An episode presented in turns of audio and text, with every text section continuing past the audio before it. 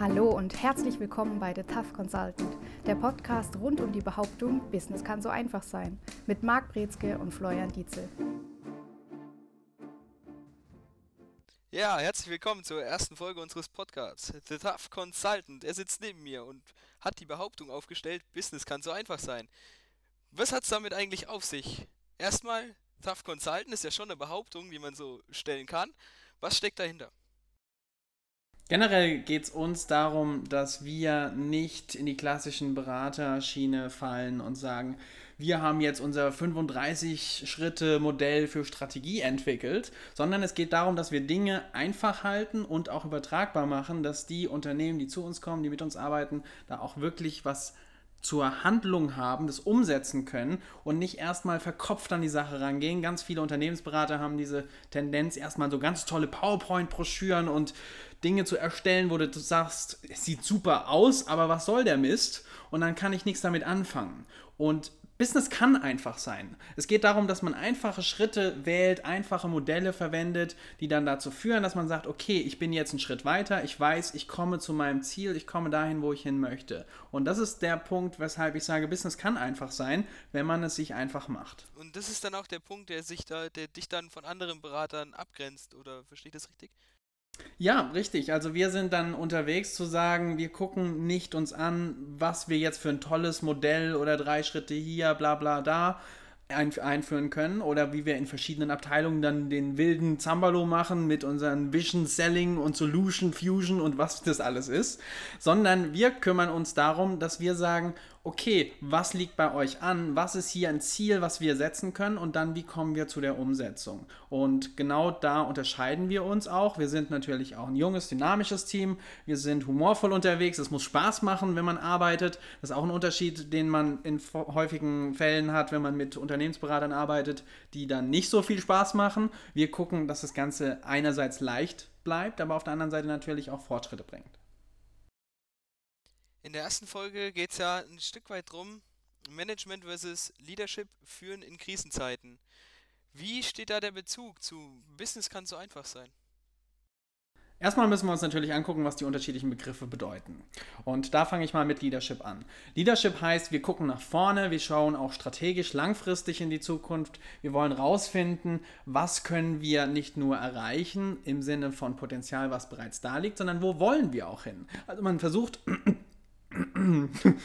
man versucht eine Strategie zu formulieren, wo es, wo es darum geht, dass man schaut, wie kann ich sagen, langfristig, in fünf Jahren, in zehn Jahren, die Japaner denken in 100 Jahren, wie soll das Unternehmen da aussehen? Dass man dann sagt, okay, wo möchte ich wirklich hin? Wo zeigt die innere Kompassnadel gerade hin? Und wenn ich das habe, dann bin ich in dieser Visionssituation. Und dann habe ich wirklich Leadership, weil dann kann es sein, dass ich meine Leute anstecke, dass die mitmachen. Dann reden wir von transformationaler Führung. Dann reden wir davon, dass wir entsprechend auch hier schauen, hey, wie kann es sein, dass ich ähm, nach vorne komme, dass ich die Ergebnisse mitbringe, dass ich die Sachen erreiche und ich bin nicht damit beschäftigt, in der Ist-Situation rumzukruschen oder rumzuwursteln, sondern es geht darum, dass ich langfristig zukunftsorientiert versuche, diesen Zug nach vorne zu bringen und das ganze Team hinter mich zu bringen. Das ist der Ansatz von Leadership. Da hätte ich einen kleinen Einwand in der Geschichte. Ähm, Führen in Krisenzeiten ist ja so das Topic im, im ersten, in der ersten Lektion. Du sprachst gerade von Langfristigkeit. Ich soll die langfristigen Visionen aufrechterhalten, aber Krisen sind auch immer kurzweilige Situationen, die spontan entstehen können. Wie habe ich das da zu verstehen?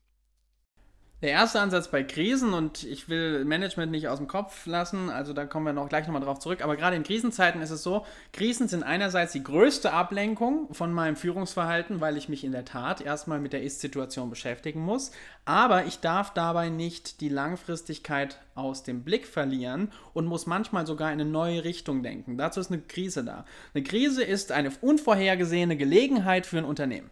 Da steckt eine Chance drin, da steckt häufig auch ein Sprungbrett drin, wenn ich die Krise entsprechend nutze. Die meisten sehen die Krise aber eher als Störfaktor innerhalb von ihrem normalen Tagesgeschäft.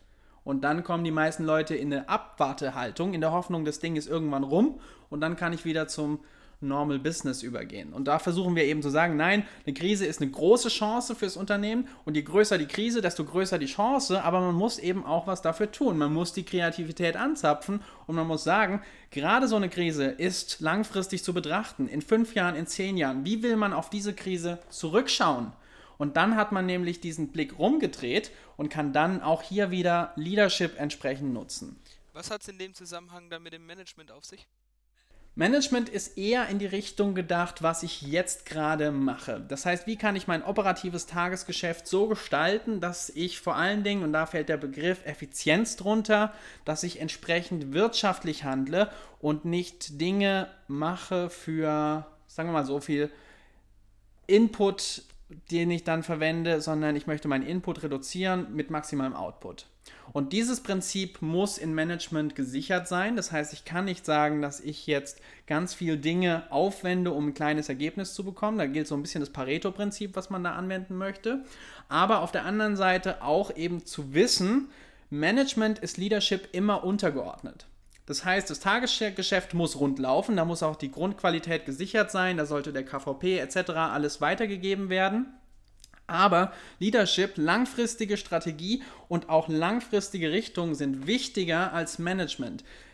Leadership gibt vor, was Management zu tun hat. Und in ganz vielen Unternehmen läuft es genau verkehrt rum. Da fehlt es entweder komplett an Leadership oder die Managementseite gibt vor, was man sich an Leadership leisten kann. Und wenn ich so fahre, dann fahre ich so wie alle und ich kriege so meine Mittelmäßigkeit als Ergebnis. Zusammenfassend kann man dann ja schon sagen, dass Leadership eher das Ziel ist, das Zielgerichtete, die Straße, die mir den Weg zeigt. Und Management ist im Grunde genommen, wie viel Gas gebe ich in welchem Moment, um an das Ziel entsprechend zu kommen. Verstehe ich das richtig?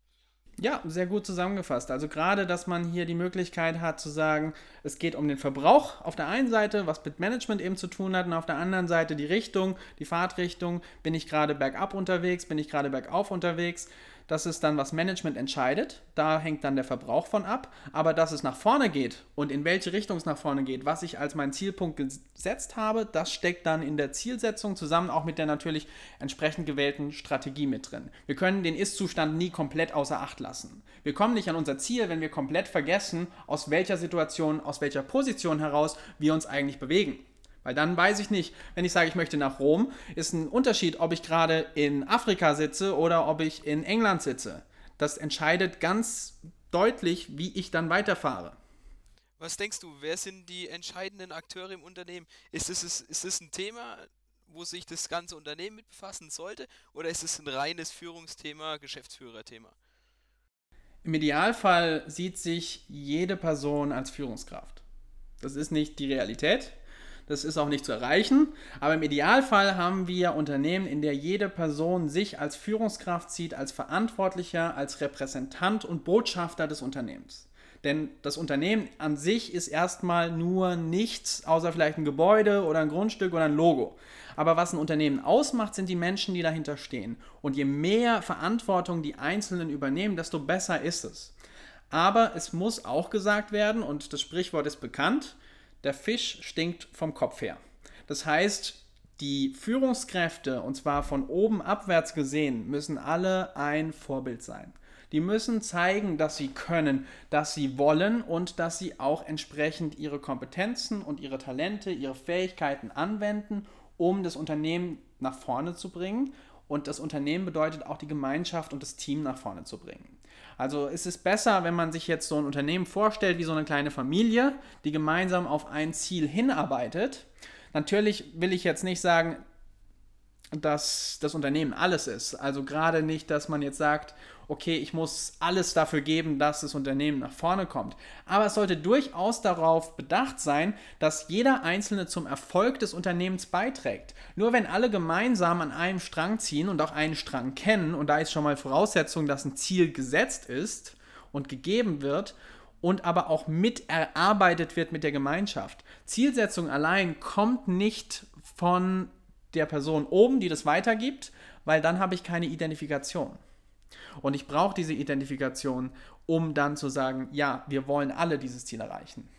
Du hast gerade schon das Beispiel genannt mit der kleinen Familie, die es gilt, ins Boot zu holen. Aber wir alle wissen, auch in der Familie sind oft kleine Quälgeister, die immer gegen die Linie fahren und sich ihren Dickkopf durchsetzen wollen. So ist es wahrscheinlich oder so ist es auch im Unternehmen, wo es die einzelnen, ich will nicht sagen Störfaktoren, aber die Aufmüpfigen gibt, die dagegen schießen. Wie holt man die als Familienvater oder als Familienoberhaupt, Familienmutter, wie auch immer, dann entsprechend ins Boot? Man muss aufpassen, dass wir nicht zu sehr in so eine autoritäre Richtung geht und sagt, alle müssen nach derselben Pfeife tanzen. Wir wollen weg von den Unternehmen, die strukturiert sind wie Armeen, wo jeder Soldat seine Befehle zu befolgen hat und ja nicht aufmüpfen soll. Dazu gehört die Prämisse, jeder Konflikt ist wertvoll. Wenn ich weiß, was ich auch an Konflikten habe, dann entsteht da häufig was Neues draus, eine neue Präferenz, eine neue Sichtweise, eine neue Perspektive. Und das kann sehr nicht nur bereichernd sein, sondern kann tatsächlich auch so frischen Wind mit reinbringen, wenn ich Führungskräfte habe, die genügend Selbstbewusstsein haben, dass sie Kritik, Kritik zulassen, dann habe ich Führungskräfte, die sich selbst auch hinterfragen und die bereit sind auch zu wachsen. Und häufig sind nämlich jetzt, wenn man sich die hierarchische Ebene anschaut, an der unteren Stelle die Punkte, die Probleme, die zu Kreativität führen. Die sitzen nicht weiter oben, wo das mittlere Management beispielsweise sitzt oder Geschäftsführer gar sitzen, weil die nicht wissen, was läuft da schief. Und es ist wichtig, dass man da diesen Austausch hat und auch die Bereitschaft, diese Verbesserung zu implementieren, die durch diese Kreativität wächst. Und dazu muss man eben ermutigen, auch gerne mal Prozesse, die laufen, in Frage zu stellen. Wenn die Frage kommt, warum machen wir das nicht so? Dann muss die Führungskraft in der Lage sein zu sagen, weil. Und wenn sie das nicht ist, und häufig ist sie das nicht, weil sie nicht weit genug trainiert ist, nicht das Selbstbewusstsein, das Selbstvertrauen hat, um zu sagen, naja, stellen wir uns tatsächlich mal die Frage ganz objektiv, sondern die meisten Führungskräfte, die da Schwierigkeiten haben, die sehen diese Frage schon als Angriff gegen ihre Autorität. Und das ist ein Problem, was dazu führt, dass erstens die Mitarbeiter keinen Spaß dran haben und zweitens auch, dass die Führungskräfte selbst sich in so einen kleinen Käfig bauen und die Unternehmen zu sehr starren bürokratischen Riesen werden, die sehr unflexibel sind. Ich denke, dass wir sind ja aktuell auch in einer schwierigen Phase, was Krisenzeit betrifft. Und ich denke auch, dass die, die kleinen kleinen Unternehmen, sagen wir mal bis 100 Mitarbeiter möchte ich noch meinen, deutlich flexibler, schneller agieren können als die großen, starren Unternehmen. Kann man das so sagen? Ja, das kann man definitiv so sagen. Sogar so weit, dass die großen Unternehmen, die diese Starrheit besitzen, jetzt anfangen, sich aufzubrechen und kleine Teams zu bilden. Das heißt, auch die haben verstanden, wenn ich jetzt ein kleiner Entrepreneur bin, wenn ich jetzt ein Startup bin und dann habe ich dieses exponentielle Wachstum. Ich fange am Anfang flach an, das heißt, es dauert, bis das Ganze zum Zug kommt und auf einmal nimmt es Fahrt auf und zwar enorm. Und dann habe ich aber so eine Phase, ähnlich wie so bei einem Virusverlauf, dass man dann so eine Grenzsituation hat, wo das auf einmal wieder abflacht. Und das ist dann, wo ich entscheiden muss, will ich jetzt nur noch linear wachsen? Das ist das, was die im Mittelstand meistens machen und wählen, die dann bei diesem Niveau bleiben. Ob ich, ob ich vielleicht sogar schrumpfe, das ist dann, wenn ich mich gar nicht verändere. Oder ob ich sage, nein, ich möchte jetzt nochmal diesen gleichen geometrisches, dieses gleiche geometrische Wachstum nutzen, um dann zu sagen, okay, ich breche das, was jetzt langsam zu groß wird, wieder in kleinere Bereiche auf. Das geht natürlich nicht für die Industrie im großen Stil, da ist man an bestimmte Strukturen gebunden, aber selbst da wird festgestellt, okay, wir können auch hier wieder neue kleine Start-up-Einheiten gründen und formen, die dann wieder ihr eigenes Potenzial entfalten in diesem kreativen, in diesem flexiblen Umfeld.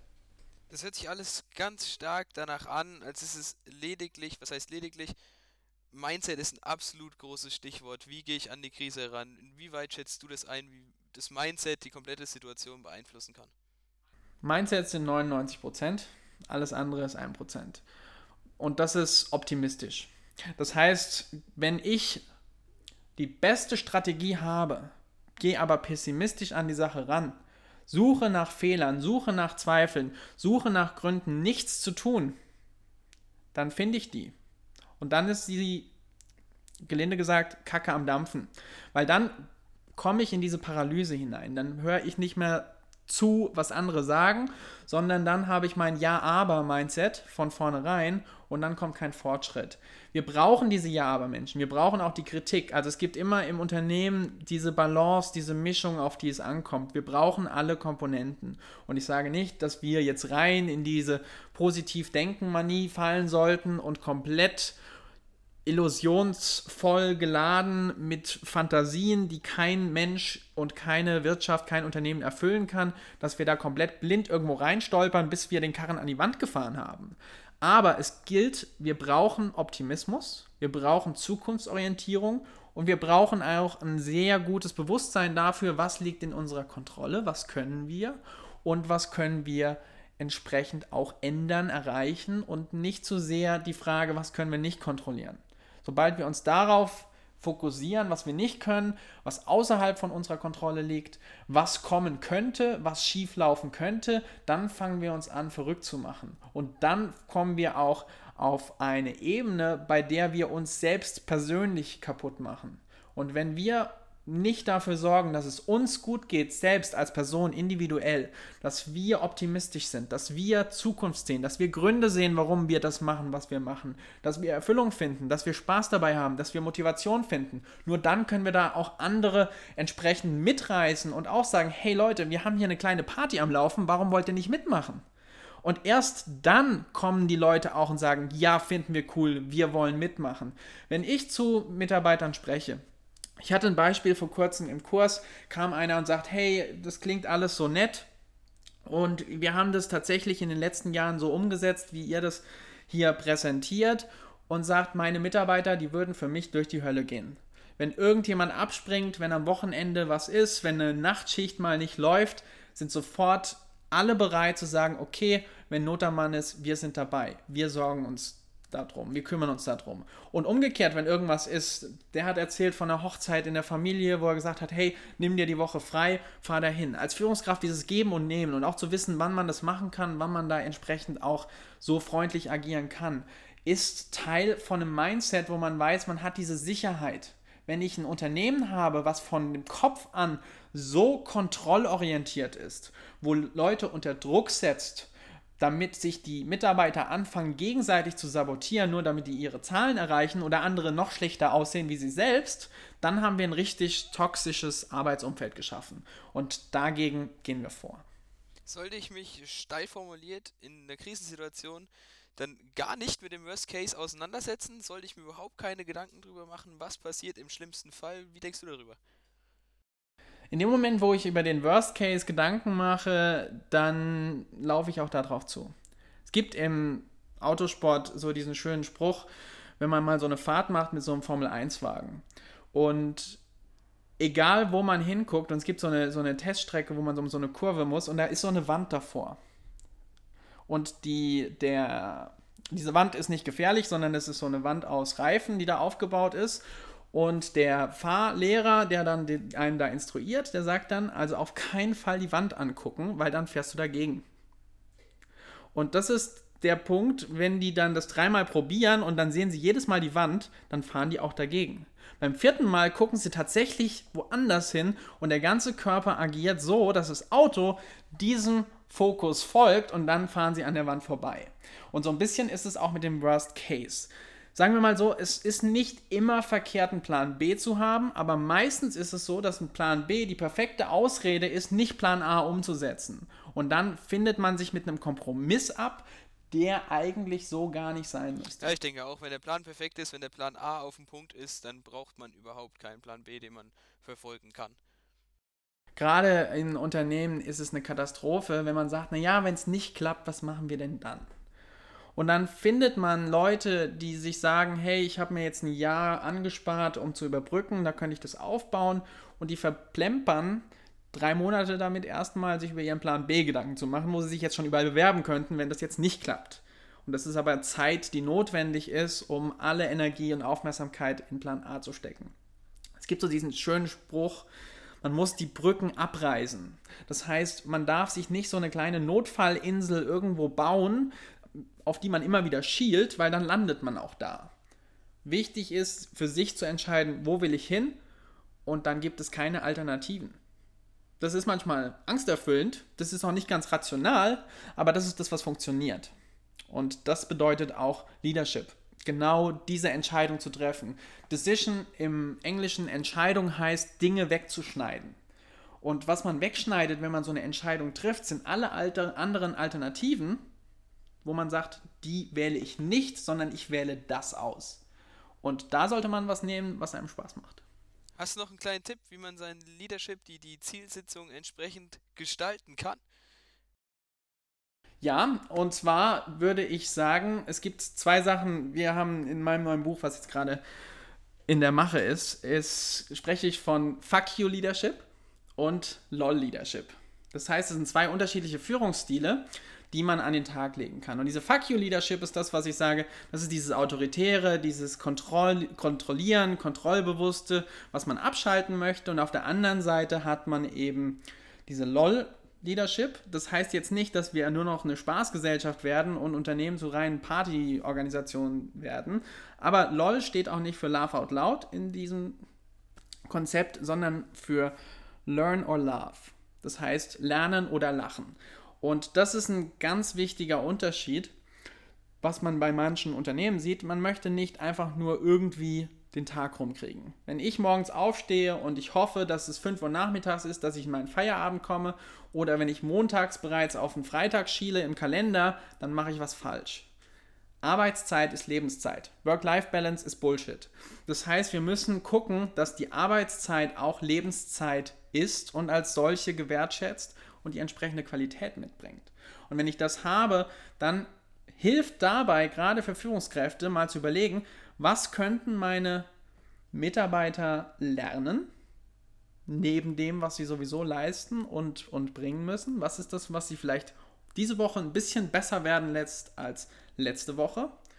Und was sind Dinge, die vielleicht auch die Arbeit erleichtern können? Wo sie sagen, ach ja, das finde ich nett. Oder da steckt ein bisschen Wertschätzung drin. Das müssen keine großen Gesten sein, das müssen keine komplett teuren Änderungen sein, aber es sind Kleinigkeiten, die eben dazu führen, dass man sagt, ach ja, das hat doch Spaß gemacht, das hat mich erfüllt. Und solche kleinen Aufmerksamkeiten führen dazu, dass die Mitarbeiter bleiben, glücklicher sind und loyaler sind. Ja, ich denke, das ist auch der Hauptpunkt in dem Zusammenhang dann, dass man eben das gewisse Augenmerk auf den Interessen der Mitarbeiter hat, was interessiert die Mitarbeiter, was wollen die Mitarbeiter, wo wollen sie hin. Und ich denke, dann läuft das Ganze auch komplett von alleine in die richtige Richtung. Da sprichst du auch was ganz Wichtiges an. Es ist eine meiner ersten Fragen, egal wer mit mir zusammenarbeiten will, die ich stelle. Was willst du? Nicht, was kannst du? Was hast du gemacht? Worin hast du Erfahrung? Das interessiert mich alles nicht die Bohne. Mich interessiert, was willst du? Wo willst du hin? Was sind deine Ziele? Wo siehst du dich in fünf Jahren? Das ist vielleicht schon wieder eine klassische Bewerbungsfrage, aber was ist es, was dir Spaß macht, was du mitbringen möchtest? Und das ist was, was ganz viele Führungskräfte nicht machen, nicht mit den Mitarbeitern reden. Was bewegt dich gerade? Was ist gerade los in deinem Leben? Warum ist die Situation so oder was bedrückt dich? Was ist ein Ziel, was du dir gesetzt hast? Und dann zu sagen, wie kann ich jetzt als Führungskraft meine Mitarbeiter unterstützen, dass sie ihre Ziele erreichen? Wenn ich das mache, Zig Ziglar hat mal gesagt, wenn du genug Leuten hilfst, das zu bekommen, was sie wollen, dann bekommst du auch, was du willst. Und da steckt ganz viel Wahrheit hinten dran und ganz viel Weisheit hinten dran. Und das ist ein guter Führungsgrundsatz. Und das heißt nicht, dass hier große Investitionen getätigt werden müssen, sondern es bedeutet einfach nur, dass mal Aufmerksamkeit und Wertschätzung angeboten werden müssen. Ist auf alle Fälle ein extrem spannendes Thema, mit dem man sich wahrscheinlich tagelang, wochenlang diskutieren könnte. Zeit ist leider recht fortgeschritten. Jetzt von dir noch ein Satz. Was möchtest du an die Führungskräfte mitgeben in vielleicht schwierigen Zeiten? Einfach mal ein Satz für die Jungs. Was sagst du? Jede Krise, jede Krise, die wir durchlaufen, hat diesen Saatkorn von Chancen und Gelegenheiten. Und wenn Sie diesen Saatkorn sich anschauen, und danach suchen und dann noch gemeinsam mit der Frage, wie möchten Sie auf diese Krise zurückblicken, dann sehen Sie eine Chance, die noch nie da gewesen ist. Es gab noch nie eine Situation wie jetzt gerade diese Krise. Keine Sorge, die nächste Krise wird noch schlimmer. Und aber was ist jetzt die Frage, was können Sie jetzt in dieser Krise mitnehmen, ändern? Was wollen Sie mit rausnehmen? Und wenn Sie sich darauf fokussieren und sich da überlegen, was sind neue Dinge, die Sie jetzt auch umsetzen können, dann sind Sie gut aufgestellt. Perfekt. Wieder einmal ganz nach dem Motto, Business kann so einfach sein. Und das war's wieder mit The Tough Consultant. Bei Wünschen, Fragen oder Anregungen schreiben Sie eine Mail an service at mbinspirations.com oder erhalten Sie weitere Infos unter www.mbinspirations.com.